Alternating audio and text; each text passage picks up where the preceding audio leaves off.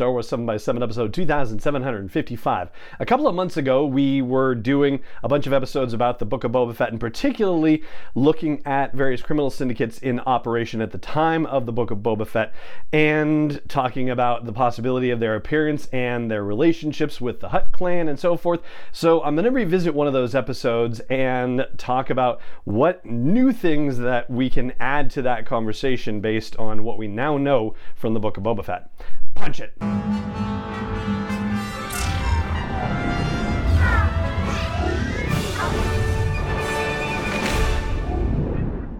Hey Rebel Rouser, I'm Allen Voivod, and this is Star Wars 7x7, your daily dose of Star Wars joy, and thank you so much for joining me for it. So, back on November 4th, this was episode number 2680, we talked about the Hutts and the Pikes and delved into the history between those two organizations and came to the conclusion that the blood between the Pikes and the Hutts is not very good at all.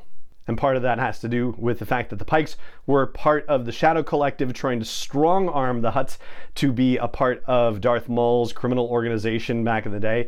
Then, of course, there's the War of the Bounty Hunter situation where the Pikes were actually bidding on Solo and lost him to Jabba the Hutt. And the Pikes, of course, have no love for Solo after what he and Qi'ra and the rest of the gang did on Kessel in Solo, a Star Wars story but there had been some sort of working relationship between the Hutts and the Pikes because as Dryden Voss talked about with Crimson Dawn, you know, he said they had a fragile relationship with the Pikes, and it seems like it was probably similar between the Pikes and the Hutts because the Pikes, of course, were responsible for the spice mines of Kessel and supplying spice to the various criminal organizations in the galaxy, among other things. And it was Hutt mercenaries that were protecting the trade routes, but once the Hutt clan was, you know, decimated in War of the Bounty Hunters and then completely wiped out, or at least its leadership wiped out when Jabba died in Return of the Jedi, well, that kind of threw things into chaos. And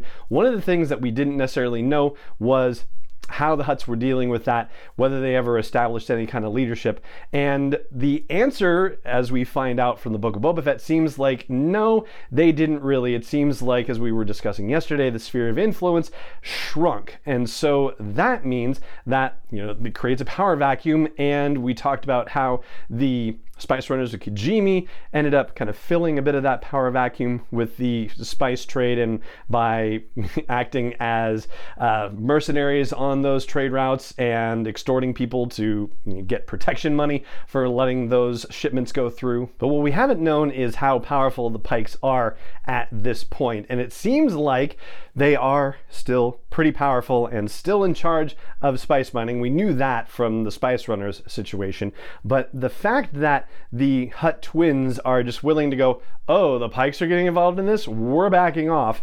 I mean, that really does suggest that the Hutts view the Pikes as a threat that they cannot overcome. And maybe Bib Fortuna still had enough moxie and potentially still a connection with the Hutts to keep the Pike Syndicate at bay, at least certainly in the eyes of Mayor Shaiz, because the mayor wasn't inviting the Pikes to come take over the territory until after Boba Fett killed Bib Fortuna. Now, back at the time of episode 2680, I had suggested the possibility that the Pikes might want to partner with Boba Fett or otherwise, you know, get along with him somehow. And that was kind of operating under the presumption that there was a more organized syndicate in place that Boba Fett was just taking over. And that certainly seems not to be the case based on what we've actually seen with the Book of Boba Fett. So the move to just utterly take over makes much more sense in the light of the situation that we are finding ourselves in with the series so far. But the reason Tatooine is of interest to the Pikes may not just be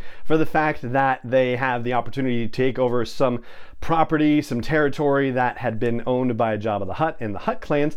It may also have to do with the fact that Tatooine is one point on something called the Spice Triangle. And this information comes from a book called The Smuggler's Guide, which is an in universe reference book written by Daniel Wallace.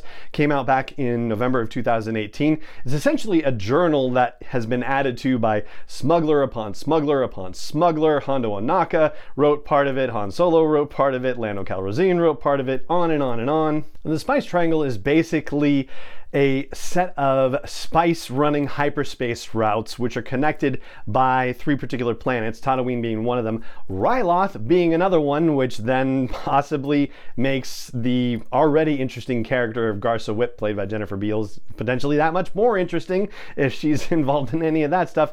And a third planet, Roon, R O O N, which, according to Wikipedia, was first mentioned in the Star Wars Droids cartoon series back in the 80s, like way back in the day, and was brought back into the canon in 2015 with one of the role playing guides.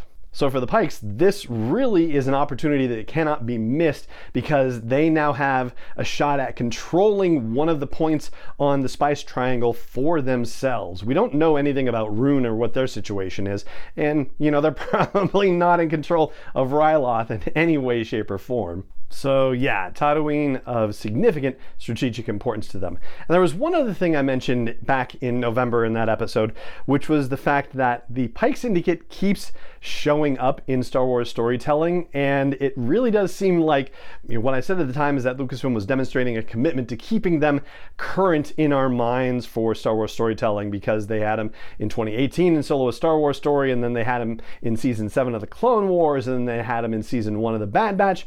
Now here they are again in the Book of Boba Fett. So yeah, they definitely want to make a bigger deal out of the Pikes for us. But I'm still holding out hope that Crimson Dawn is going to get involved in this thing too. we still got four episodes to go, so let's not get too far ahead of ourselves. Let's just call it a day right there, and I'll just simply say thank you again so much, as always, for joining me for the show, and may the Force be with you wherever in the world you may be.